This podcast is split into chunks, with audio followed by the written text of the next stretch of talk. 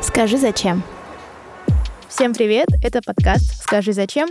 Меня зовут Диана, и сегодня у меня очень яркая и очень энергичная героиня Анастасия Лимаренко. Она же креативный продюсер, автор образовательных программ, спикер и преподаватель теории продюсирования. И все-таки мне хочется уже услышать от тебя, Настя. Давай немножечко расскажи о себе. То есть это пересказать шапку Инстаграма, да? Типа того, да, да, да, да. Э, э, э, elevator pitch, да, такой минутный. Ну, в общем, если попытаться коротенько, меня зовут Анастасия Лимаренко, мне 36 лет, из них 13 лет я занимаюсь продюсированием.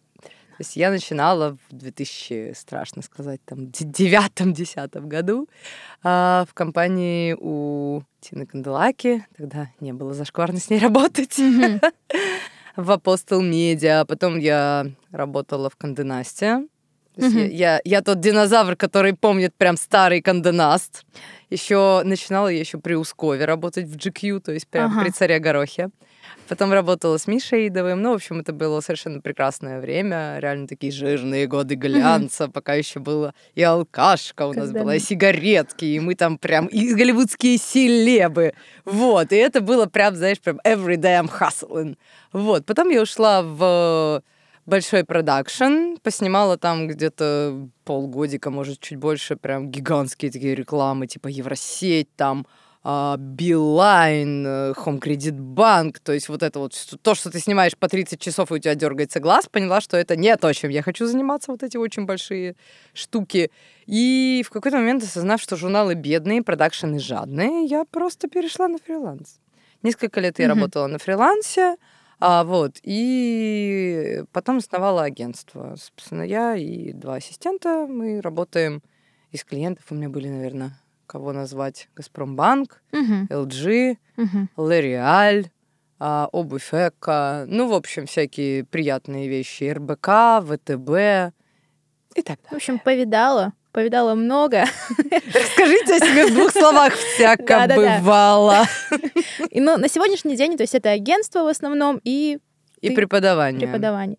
Да, потому что в какой-то момент я поняла, что я в познании преисполнилась, да. и можно уже начинать делиться всем тем, что я знаю.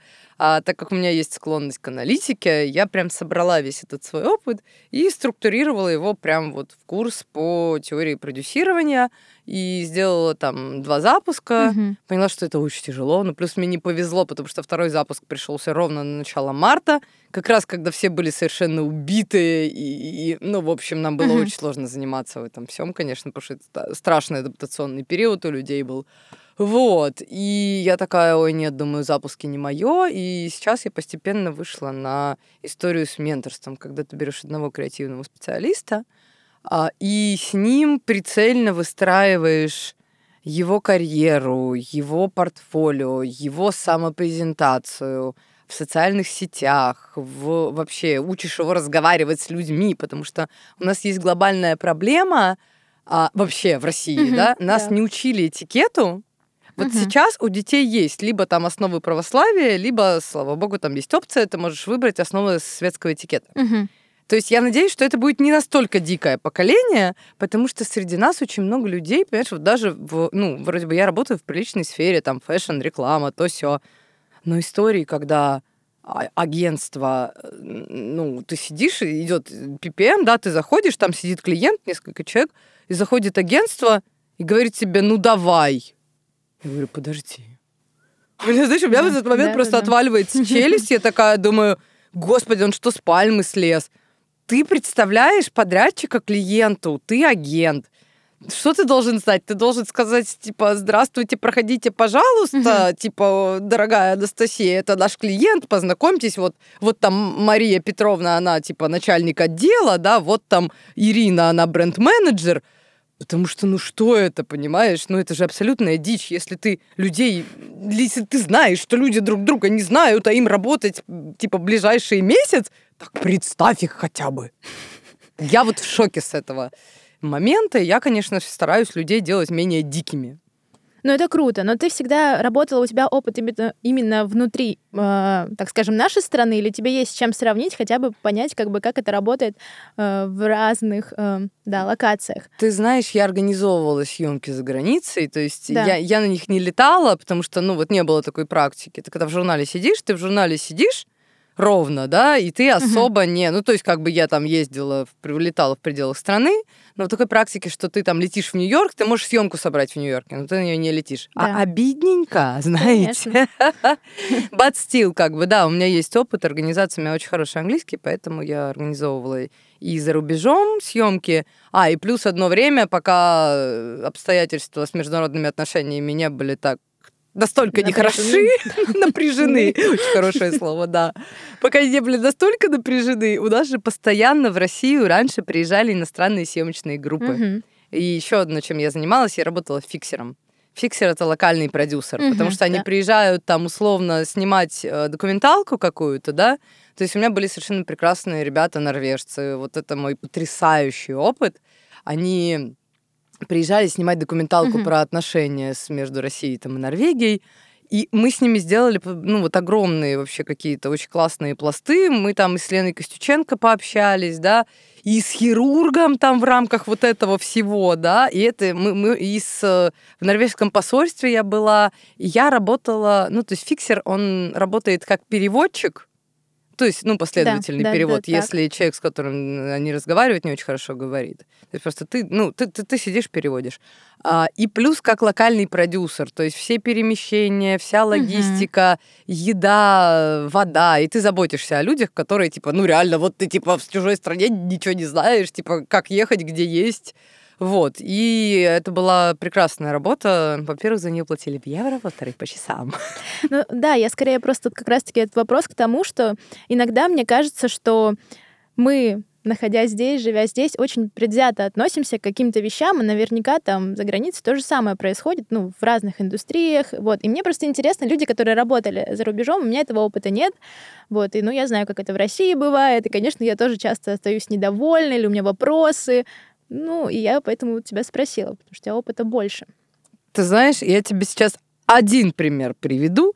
У меня во всей моей практике, за все мои годы, годы, годы, был один единственный кейс, когда я отправила большую смету, потому что в России ты отправляешь смету, есть два варианта развития событий. Первое, тебе сейчас начнут резать косты, это в 90% mm-hmm. случаев. Второе, тебе скажут, ладно, окей, это типа там от 5 до 15% случаев. Mm-hmm. А, собственно, я отправила реально такую толстенькую смету и думаю, сейчас типа вообще напишут, что типа вы с ума сошли. Что мне приходит в ответ? Мне а в ответ приходит м- то, что типа We think you have underestimated the project a little bit. У меня опять отваливается челюсть, потому что ну, как бы, там черный по белому написано, что нам кажется, что вы недооценили серьезность проекта. И я такая, знаешь, я аж глаза протерла, потому что это был один единственный кейс в mm-hmm. всей моей карьере. А фишка в чем? А фишка в том, что это был Лондон, который искал сервисный продакшн в Москве. Mm-hmm. Один раз. А, ты знаешь, на сегодняшний день у меня вот э, вычленилось, как вычленились направления, да, то есть production агентство, да, потому что это самое, как бы так сказать, это стена несущая. Но ты там уже как э, непосредственно предприниматель. Я как, я как creative director, там, uh-huh. как creative producer uh-huh. больше. Uh-huh. Вот, ну и плюс accounting, он весь на мне, то есть общение с клиентом uh-huh. я пока не передаю, то есть потому что там у всех, знаешь, свои трещинки, uh-huh. со всеми нужно уметь изящно общаться. Вот. А потом следующее мое направление это я обожаю свой телеграм-канал. Вот прям я кайфую. И мне вот классно. Я люблю. Я люблю писать эти длинные простыни. Я люблю писать. Я с 14 лет вела дневники. То есть как бы за 20... Когда ты 20 лет каждый день делаешь одно и то же. В целом даже заяц может научиться курить, да? Я в целом научилась нормально писать за 20 лет практики. Угу. А, вот. Поэтому, и, ну, мне прям в кайф. Я очень благодарна вот э, Даше, моей коллеге, за то, что она меня заставила этот телеграм-канал сделать. Нет, даже она его сама сделала. Сказала, я сделала, иди пиши. Я такая, ой, и пошла писать. Потому что у меня есть такая штука, но она, наверное, у многих есть, да. Есть какие-то вещи, которые для тебя затык. Да. Конечно. Причем для другого человека это может быть вообще ни о чем. Да это правда ни о чем. Господи, сколько нужно времени, чтобы зайти и создать канал? 0,30 секунд? Да, да. Но я такая, «А, а, а, не хочу. Вот. И вот все эти штуки, знаешь, или, например, ну вот мне сложно дается работа с документами. Я в какой-то момент поняла, что, типа, не надо себя ломать об коленку, надо делегировать. Я нашла девочку, которая делала производитель, она с меня полностью это все сняла. Угу. Я такая, слава тебе, Господи. Вот, поэтому и всем это хочу сказать. Если что-то вызывает у вас ужас, не надо себя переламывать, делегируйте. Я просто... Ты сейчас говоришь, и я узнаю очень хорошо себя, потому что у меня тоже есть такой очень большой творческий порыв. И вот, но и в то же время для серьезности мне вот хочется заниматься бизнесом ну, как бы да, типа, типа, ну это же серьезнее, это все музыка, баловство, там, стихи и так далее, то, что занимает, казалось бы, большую часть моего времени и там души. Как, как будто твоя мама в тебе говорит. Да. Диана, это не серьезно. А из серьезно, а куда ты будешь поступать? Конечно, но я поэтому и проучилась на экономическом, вообще не понимая, зачем. Юрист-международник создания иностранных языков из ГИМО приветствует себя, женщина-экономист. Браво, ну правда. И почему? Почему мы здесь, так скажем, пришли, все равно хотим творить, что-то такое вот, ну, хочется, что-то душа, душа просит. И, конечно, тогда мне просто сейчас э, вопрос, как, как ты это умещаешь? Ну, делегирование. Делегирование? А, с, ну, с доверием вопросов нет, ты делегируешь полностью, то есть ты перестаешь контролировать, или как ты это а, умещаешь в себе? У меня, у меня есть Даша.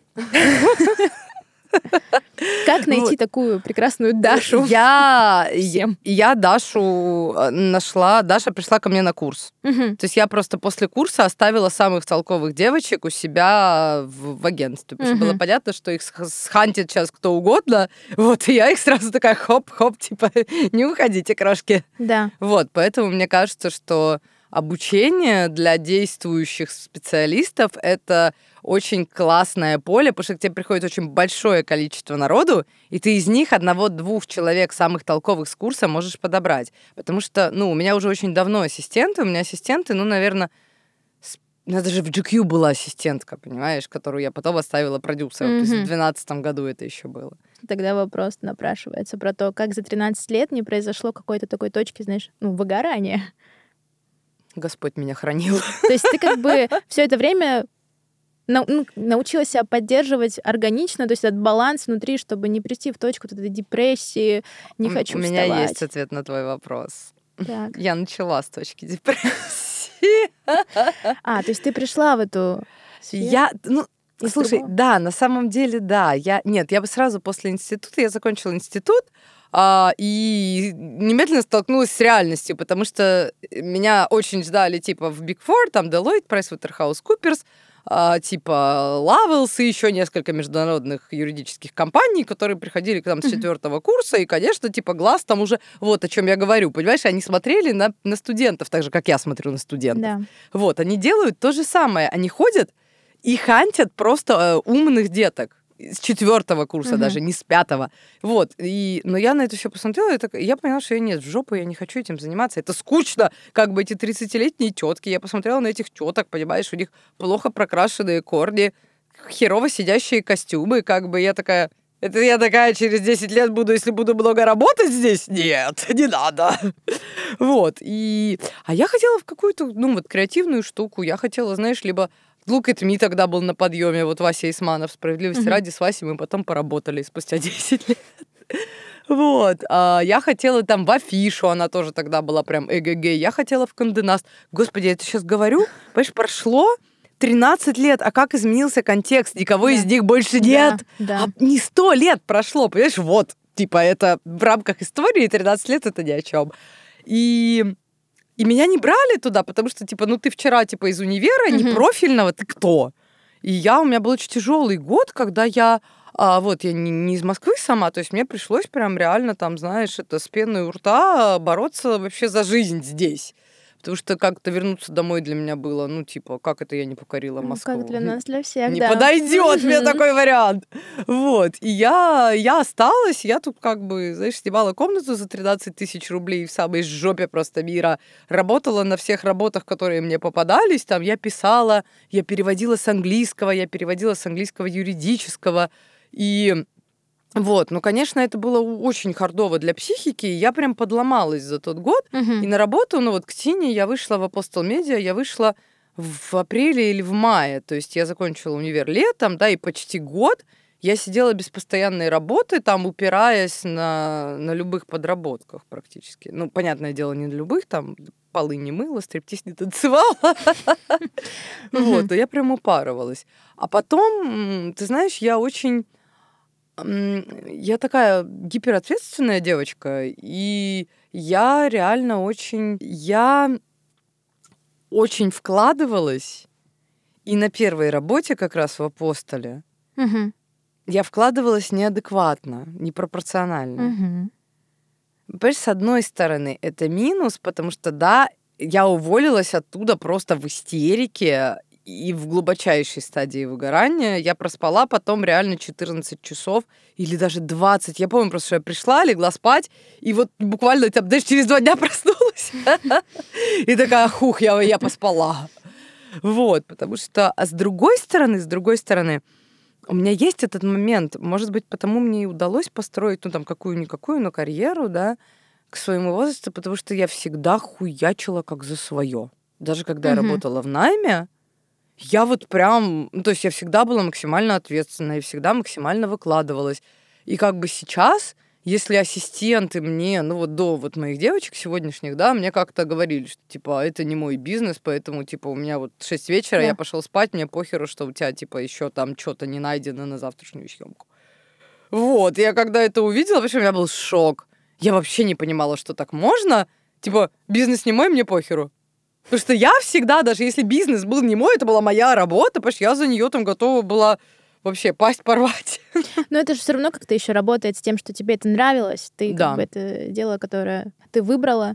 по А не надо делать дело, которое тебя не выбрало. как и ты это не поняла? А, ты знаешь, у меня достаточно, на самом деле, удивительный путь в продюсировании. Ну, Возможно, он у многих такой, потому что я очень долгое время не могла понять всю как бы красоту и мощь на самом деле позиции продюсера. Мне достаточно долго казалось, что прям продюсер это про принеси-подай. Мгм. И, и это есть у многих людей, вот эта ошибка, то, что понятно, что делает фотограф, понятно, что делает стилист, визажист, а хрена ты сделала. Я такая, сейчас я говорю, я сделала это все. Да, вот расскажи, давай раскроем тему продюсера как вообще глобально. да. А у меня есть любимая фраза из фильма «Wag the Dog» «Хвост Мгм. виляет собакой». Она звучит следующим образом. Работа продюсера сродни работе водопроводчика. Пока ты хорошо делаешь свою работу, ее вообще не видно. Когда ты ошибаешься, изо всех дыр хлещет дерьмо. Это Ага, правда. Да.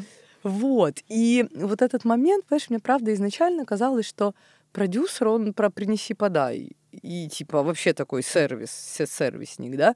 И только вот как бы с практикой я начала понимать, что на самом деле продюсер — это тот, кто реализовывает. То есть приходит... В чем моя работа заключается? Ко мне приходит клиент с, либо с идеей, что он хочет, либо даже без идеи, да, он говорит, типа, мне нужна реклама. Я такая, «М, хорошо, милый, давай разбираться, какая. И...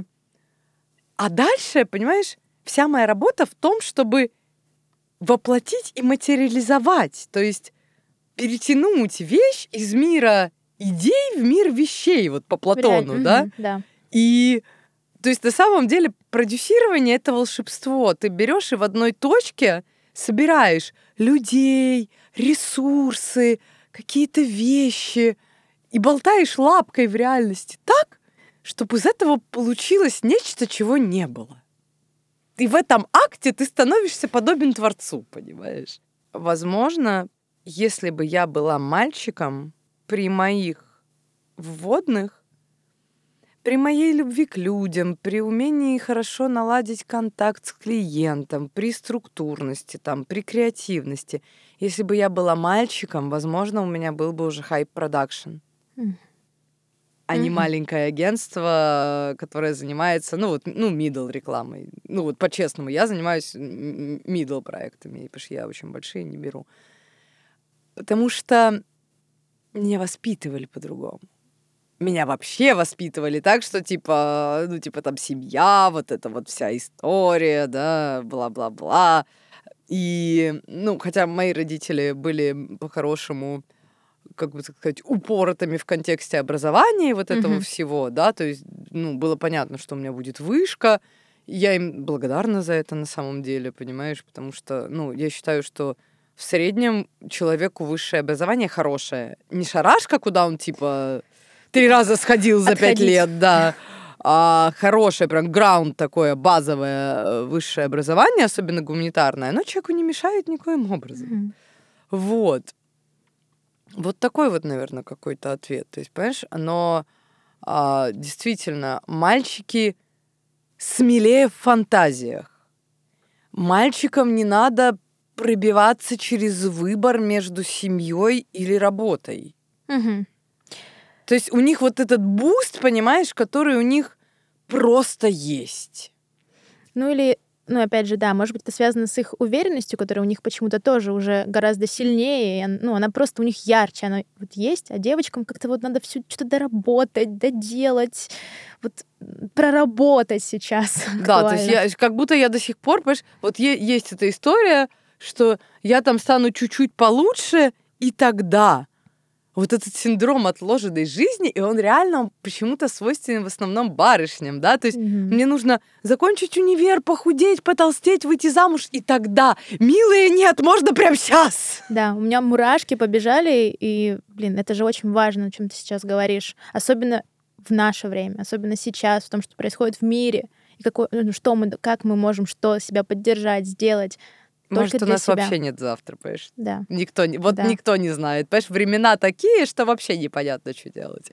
И, ну, понимаешь, и, ну, у меня есть какое-то странное такое свойство характера, как только начинается какой-то пиздец кругом, понимаешь, я наоборот сажусь в позу лотоса и это самое медитирую и понимаю, что все хорошо. И иду в соцсети всех успокаивать. То есть я не бегаю за людьми, mm-hmm. ну, у меня просто в сторис обычно там такой ом шанти, то есть пока все рвут там волосы с жопы, вот. Э, и так дважды уже было. И когда карантин начался, и когда вот э, СВО вот это вот все случилось. Вот. При том, что, ну, я уверена, что это зона персональной ответственности не множить панику в такой момент. Да. Но ты к этому пришла с помощью психологии, например? Психотерапии. Да. Я 9 лет методично нахожусь в работе с одним терапевтом. Отлично. Я хожу к ней каждый месяц. Я ей безумно благодарна. Вот. А, она взяла меня в стадии глубокой клинической депрессии. То есть сначала она меня вылечила, отмыла. Угу. Вот, а потом мы с ней за 9 лет вот построили все то, что у меня сейчас есть на самом деле. То есть, и я глубоко убеждена, что если бы не моя работа с этим терапевтом, прекрасным, совершенно божественным, вот, э, у меня бы не было всего того, что у меня сейчас есть. Причем я это специально так формирую, не то, что если бы не она, если бы не моя работа, да. потому что надо понимать, что каким бы классным ни был специалист, который с вами работает, вы не можете просто присесть, ну, прийти, сесть напротив него, и оно само завертится. Нет. Угу, вы, угу. вы должны идти, если вы не можете идти, вы должны ползти, да, если вы да. не можете ползти, лягте и лежите в направлении психического да. здоровья, потому что это база, ребят. Ну да, потому что многие же идут за ответами, э, как бы они думают, что сейчас ну, придут, им ответят, скажут, что делать, а так, правда, не бывает. Я тоже как человек практикующий. Какие еще, может быть, инструменты, там, не знаю, самопознания есть в, в твоей жизни, чтобы ты просто от себя на личном опыте? Ты знаешь, в моем случае это музыка как раз. Mm, Потому что вот я всю жизнь живу с музыкой, да, у меня мама музыкальный руководитель, так что как бы период, ну, в, в том числе она работала как музыкальный руководитель в детском саду, пока была беременная, например, mm-hmm. практически всю беременность. То есть внутриутробный период, понимаешь, я тоже провела возле пианино. И мама говорит, я уже тогда там такая та там тара тарам там там та тара там. Но почему нет? А ты пишешь еще стихи, например, и музыку. Ты знаешь, я писала. Или... То mm-hmm. есть я с 9 до где-то 30 33 лет я там прям беспрерывно писала, поэтому мне кажется, что даже если я больше никогда не буду писать, мне хватит еще на 50 лет карьеры. Вот, да, у меня это все есть, у меня это все лежит в демках. Но ты знаешь, я подозреваю, что так как я это все не отдаю людям, а, Бог посмотрел на меня и подумал, ну, пускай она хоть что-то отдаст и прочистит этот канал, знаешь, восприятия. Поэтому последнее время, да, я, ну, то есть...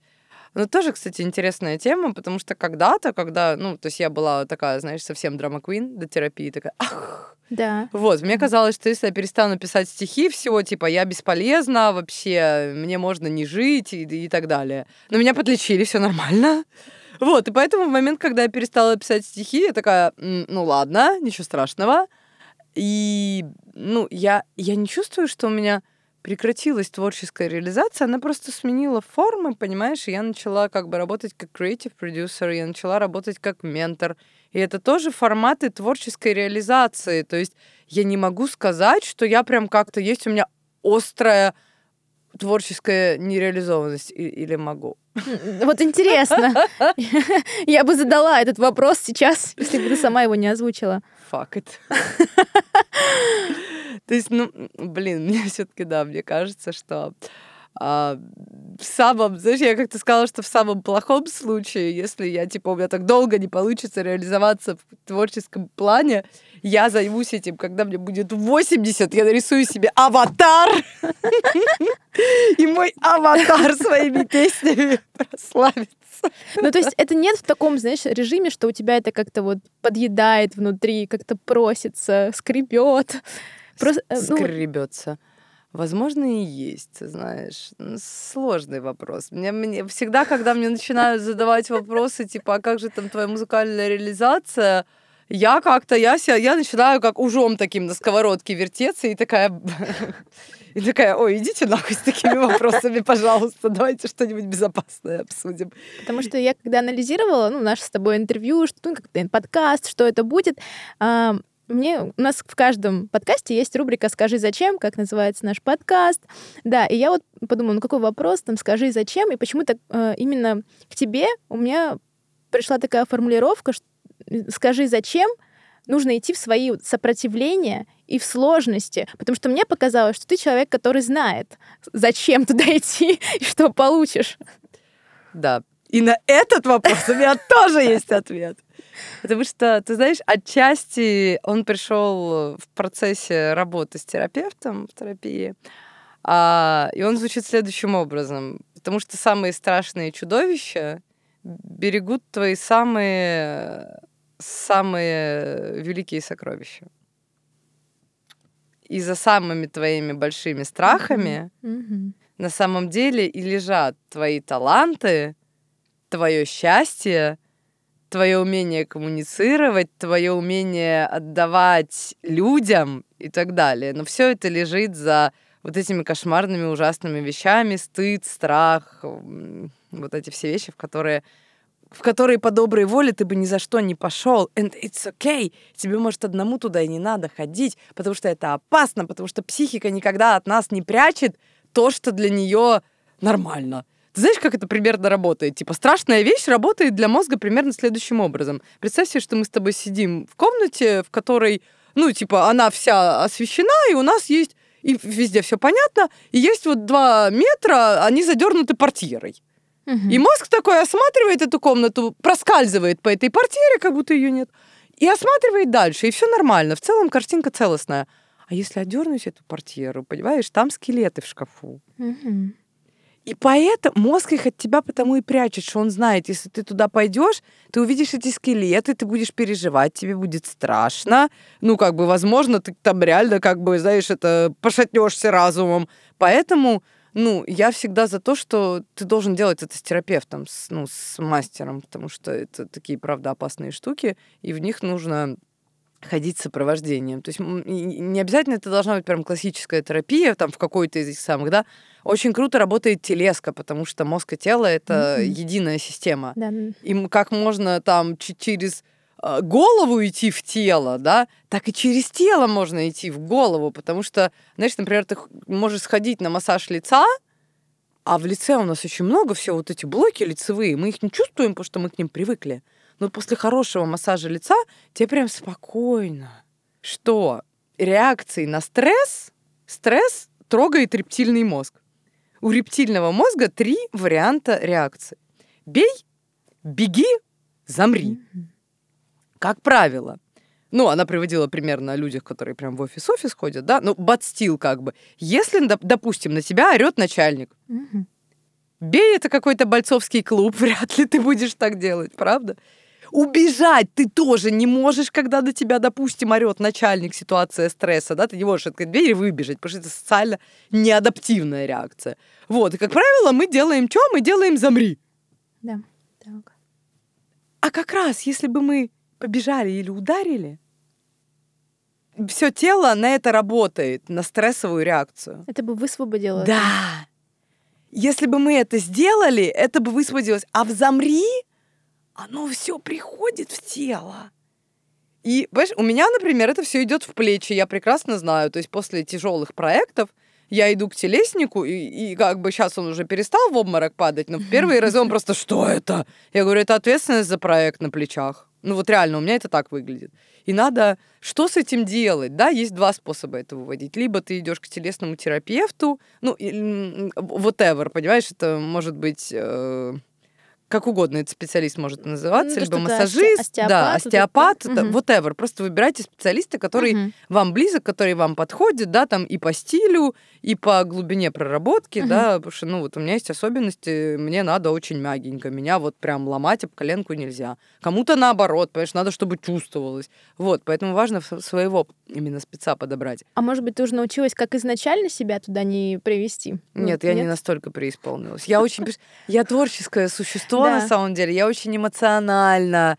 Вот. И в работе я аккуратненько выстраиваю границы, да, ну, то есть я стараюсь сделать это максимально безопасно, то есть везде, где я знаю, что я сразу вижу, вижу тонкие места, и я там сразу стелю соломки. Угу. Вот. Но, понимаешь, все равно человеческий фактор, я до сих пор, понимаешь, на каждом третьем проекте я сталкиваюсь с неожиданностями. Потому что, ну, ты работаешь с людьми, а люди, знаешь, такие конструкции разнообразные. Ну да. Вот. А что касается там какой-то персональной жизни, ну, здесь мне гораздо сложнее себя контролировать, потому что я же реально, понимаешь, я привыкла, что я, типа, на, на работе начальник, я такая прихожу, и дома начальник, вот. И мужчина на тебя смотрит, такая, слышь. И я такая, ой, да, действительно, сейчас, сейчас я переключусь. Как это работает? Это уметь Кнопка тоже, запала. Да, не, не просто сто процентов. Вот, понимаешь, это к вопросу да. о том, насколько женщина больше сил тратит на адаптацию. Если у тебя нормальная работа, понимаешь, и плюс это такие вещи, а ведь агрессия, вот эта вот здоровая агрессия, угу. она связана и с бизнесом, и с управлением людьми, и с сексуальностью вот этой вот, да, и с темпераментом. И это все и ты не можешь при этом быть такой мышенькой, которая от стены не отличается, понимаешь? Пришла домой и стала мышенькой, которая от стены да. не отличается. Вот, ну, короче, и это, конечно, очень сложные такие адаптационные вещи, вот, но их надо делать, потому что это на самом деле кусок женской работы. Есть в мире работа, которая, да простят меня феминистки, вот она женская, ее не будут делать мужчины никогда, потому что они не могут. Ну, это нормально. Так and, же, как and it's okay, Просто moreover. природа умная штука. Вот, да, и понимаешь, а тело наше, это у нас сейчас все очень быстро меняется, угу. да, а, социальные установки, надстройки, бла-бла-бла, 84 гендера, я сейчас звучу как бабушка, которой 84 года, still, понимаешь? А, но а природа-то не да. менялась. Это такое же тело, как было там тысячи лет назад. Угу столетия назад, блин, десятки, сотен тысяч лет назад. Оно не менялось, у него вот этот рептильный мозг да. со своими тремя вариантами реакций. Слава богу, знаешь, лобные доли вообще вы вырастила. На том спасибо. Вот. И как бы вот этот функционал, понимаешь, то, что касается феминизма и вот этого всего, конечно, прекрасно, понимаешь, прекрасно, что были эти пассионарные девушки, спасибо им огромное. Благодаря им, в том числе, мы с тобой сегодня можем сидеть на подкасте, а не стоять, блин, дома, увешанные 25 детьми, потому что, как бы, к моему возрасту, знаешь, да. если каждый год рожать и начать в 15, у меня бы могло было быть уже 20 детей. Половина бы из них умерла, конечно же, как водится в 18 веке. Да? Вот, и как бы, да, и ты бы наверняка скопытилась, рожая 15-го, знаешь. Блин, ну да, ну, может, когда-то это норма. Да, понимаешь, так что спасибо огромное этим барышням, понимаешь, которые в том числе реально иногда это ценой собственной жизни, они отстаивали эти права, спасибо им огромное, это очень здорово. Но некоторые вещи мы никогда не будем равными с мужчиной, пока дети появляются на свет тем образом, которым они появляются. That's it. Это делает нас э, разными, даже если ты не рожаешь, понимаешь, все uh-huh. равно, как бы твоя жизнь выглядит по-другому. Я вот э, разговаривала со, со своим другом э, и говорю, типа, ты же никогда не выстраивал отпуск в зависимости от того, на какие дни у тебя менструация приходит. Он на меня так ошарашенно посмотрел. А не выстраивал, потому что, понимаешь? Да. А, а мы выстраиваем. Так это да, конечно. Ты такая, ой, поход в горы, так надо, чтобы не попало сюда, сюда и сюда. Вот. И это другая жизнь. Абсолютно. И мы, правда, разные. А гормоны? У нас есть этот гормональный цикл, у нас гормоны, сейчас не буду врать, но у нас какие-то бешеные, чуть ли не в 40 тысяч раз, да, можно загуглить при, uh-huh. при интересе, да, там, вот начало цикла, середина цикла, ну, и, и, и это делает нас другими. И это правда, мы разные. That's it, это надо принять.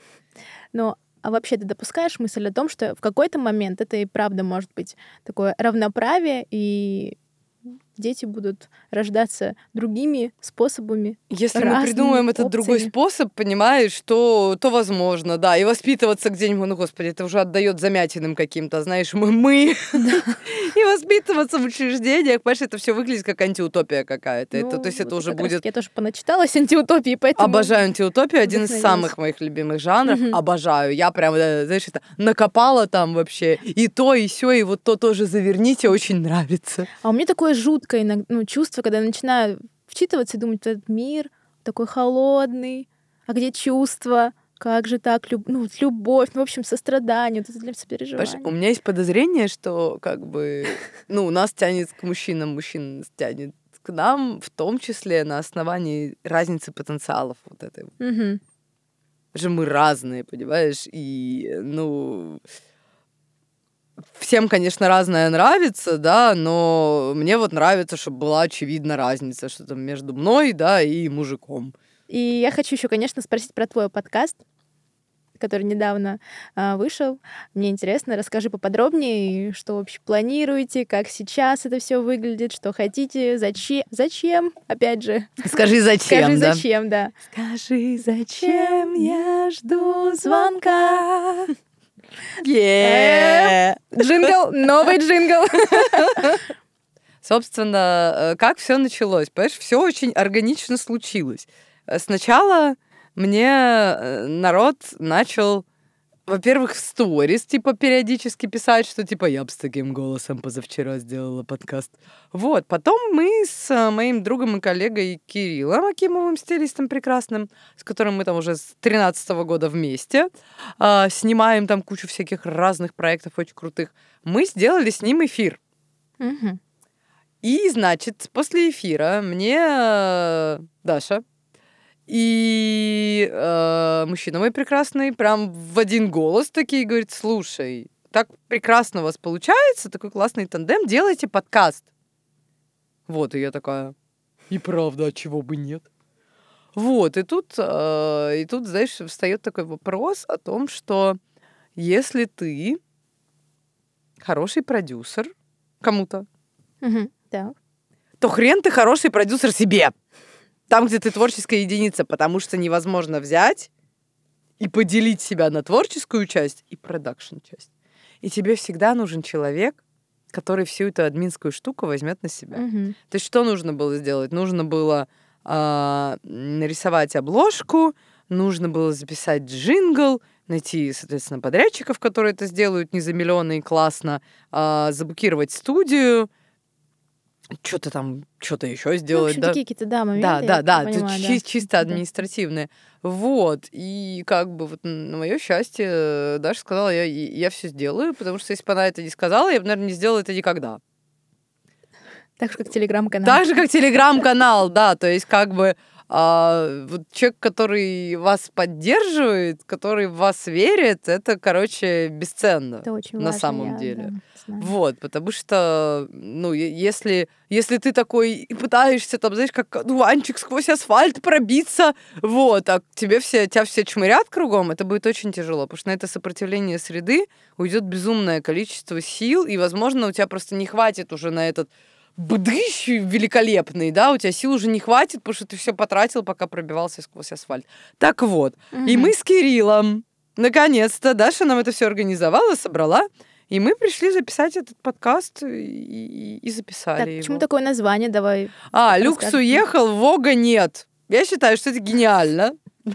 Потому что как бы цирк уехал, да. клоуны остались. Это наша всегдашняя шутка. Угу. Люкс уехал, потому что как бы за последние полгода свернулись просто три четверти люксового угу. рынка. Вот, а Вога нет, как бы Бога нет, Вога нет и, и, и, игра слов такая, да? И, в общем, вы там шутите про это. Какие Мы вы... говорим о прошлом, настоящем, будущем фэшна, журналов, креативной индустрии, как быть, какие есть у нас проблемы, с которыми мы сталкиваемся, как их нам преодолевать, как нам в сегодняшней реальности вообще существовать, потому что люди на панике реально. Угу, ну, да. как бы, как быть, понимаешь? Многие уехали, как бы, как быть тому, кто уехал, как быть тому, кто остался вообще, как существовать, ушла куча рекламодателей, понимаешь, с кем дальше работать, на каких принципах. Ну, вот, и я вижу прям неисчерпаемую там глубину, и плюс можно называть там гостей каких-то классных, mm-hmm. я же почти всех знаю, да, из да. нашей прекрасной индустрии, потому что мы так или иначе вместе либо снимали, либо там где-то пересекались. Даже с пятой стороны, в какое прекрасное время мы с тобой живем, потому что нам с тобой не надо дожидаться момента, пока нас возьмут работать на радио, mm-hmm. там проходить какие-то кастинги, да, становиться очень большой селебой. То есть, э, ну, можно просто вот прийти в приятную компанию, вот, посидеть и интересно поговорить, да, вот, плюс токсичность — это вообще такая, такая история, знаешь, она как бы обоюдоострый меч, потому что, с одной стороны, да, у нас есть там какие-то объективные неприятные штуки, да, и ты там об, них спотыкаешься, и что-то происходит. Вот. А с другой стороны, есть вот это прекрасное подрастающее поколение, вот это нежное, а, которое такое ой-ой-ой, меня обидели, я вы токсичный, ой-ой-ой. Угу. Такая, я просто хочу, чтобы ты работал нормально. Такая, нет, я не могу, вы меня обидели, я угу. нежный котик, я не хочу участвовать в этом проекте. И ты такой, боже мой, что я с вами делать понимаю. вообще? Вот, кто работать-то будет? Э?» вот, и, ну, это действительно такой большой момент, знаешь. И третий момент — это персональные границы, а, это такой, конечно, общечеловеческий аспект, да, потому что у людей, как правило, очень неправильное представление о защите границ. То есть а, есть две крайности. Первое это когда человек пытается быть всем за и пуси и на все соглашается, ну границы не держит вообще. mm а потом пассивная агрессия за это наступает, за то, что он тебе вот это все как бы. Потому что он-то подспудно он думал, что он тебе вот это все, а ты ему что-то, а ты ему такой ничего, а он такой, а схуяли. Угу. Вот что я тебе отдал, а ты мне не, долг не отдаешь. А он даже не обозначил, что это долг. Хм. Угу. А он пошел поперек себя. Ну, короче, вот это вот. Когда человек пытается быть всем за и пусей, нарушая свои границы, и потом он passive-aggressive. Отстой, не делайте так. Угу. Вот. И второй вариант люди ошибочно интерпретируют защиту своих границ так, как будто они, знаешь, поставили, обнесли все стеной, сверху колючую проволоку и по пулемету Максим в каждое окно, понимаешь, в каждую бойницу да. всунули. Так вот, пацаны, это тоже не защита границ, это как бы крайняя степень, ну, неадекватности. Защита границ — это когда ты адекватно заранее проговариваешь условия вот так как это было в контексте там нашей сферы, да, ты идешь на проект, да. и ты все свои моменты, все свои вопросы на этапе входа задаешь. Сколько съемочных дней, а, сколько, ну, условно, мы там, например, стилисты разбираем, да, сколько человек одеть, есть ли селебрити, закупка это или не закупка, компенсируются ли транспортные расходы, а если у меня парковка, а есть ли лифт, понимаешь? Все эти вопросы ты должен задать. Как профессионал. Да. Угу. Они, типа, провалить их задавание, потом подойти к продюсеру с тем, что, типа, а вот тебе, типа, чеки на 8 тысяч на такси. Я такая... Мм. Да, типа, вот это же реально раздражает. И вроде как, вот я всегда, блин, теряюсь, я очень хорошо понимаю. То есть, когда так человек постфактум, и типа, ну, come on. Нет, я, я, как правило, предупреждаю, что как бы вот твой гонорар, и это все. Ну, как бы, то есть я, я очень четко произношу слово «это все».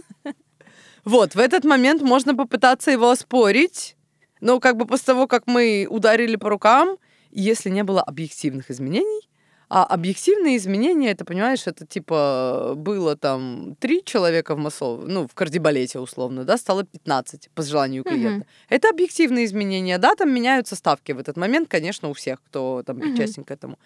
Но если как бы тебе обозначили объем работы, а ты его неадекватно оценил, это сугубо твоя проблема, I'm really sorry. Вот, и это, это важно до людей доносить, понимаешь? Потому что границы и ответственность персональная и отсутствие инфантилизма — это то, чего от вас на работе, то, чего от вас на работе ждут. Правильно? Правда, вот твоя большая работа с э, психотерапией, ну, это правда. Бокал еще один вверх за это. И э, хочется каждому, в общем, пожелать подобного, потому что мне было очень приятно с тобой пообщаться. Э, ну, даже полезно. Я думаю, я сейчас пойду в заметки, запишу кое-что. Я буду слушать твой подкаст и всем рекомендую. А, вообще жизнь продолжается, и пока мы живы, все возможно. И если вы что-то, например, хотите поменять, и вы недовольны своей сегодняшней работой или недовольны местом, которое вы занимаете в жизни, это всегда можно изменить если у вас есть на это желание. На самом деле искреннего желания достаточно. И если вы начнете делать микрошажки, даже mm-hmm. просто искать в интернете информацию на тему. Вот, на тему направления, в котором вы хотели бы двигаться. Yeah. Постепенно этот ком станет больше и больше, и обязательно вас в итоге выведет на то, чего вы на самом деле хотите. И я бы сказала одну очень простенькую практику, так. которая способна радикально изменить жизнь. Вам понадобится, ну, наверное, 5 минут в день, может быть, поначалу 7. Вечером садитесь, открываете какую-нибудь красивую тетрадочку, блокнотик, который вам нравится, и пишите 10 благодарностей за день. Угу. Богу, Бог, природа, судьба, проведение, как бы называйте это как угодно, да, так, как вам комфортно. Просто, типа, спасибо за то, что я сегодня здоров. Да. Потому что, ну, наверняка многие те, кто там лежал в больнице, имели какие-то проблемы со здоровьем. Помните это ощущение, когда ты встать сам не можешь с постели? Ужасно. Угу. А я вот здоров сегодня, понимаешь? И это счастье. И меня ноги держат, и это счастье, и мои глаза видят, и я могу прикасаться, осязать, да, у меня все в порядке со вкусовыми рецепторами, и все таки а мне не за что благодарить, знаешь, вот реально ты, ты здоров, ты жив, и это, это уже восхитительно на самом деле, да, у тебя там есть близкие люди, у тебя есть там мама, папа, друзья, любимые дети, собака, котик, да, в конце концов, и как бы есть о ком заботиться, есть кому позаботиться о тебе, и, ну, о тебе кто-то думает, и за все это можно сказать спасибо. И эта практика на самом деле качественно изменит вашу жизнь вот уже через месяц, потому что подчас мы забываем о том, какое чудо на самом деле наша жизнь в каждом дне. Даже в том, в котором вам, вас обхамили в метро и наступили на ногу. Как бы это мелочь, а жизнь большое чудо. Вот. Очень красиво. Вообще, меня впечатление от этого подкаста, правда, красиво. Спасибо тебе большое. И это был подкаст «Скажи зачем?». Я Диана, и с нами была Анастасия Лимаренко.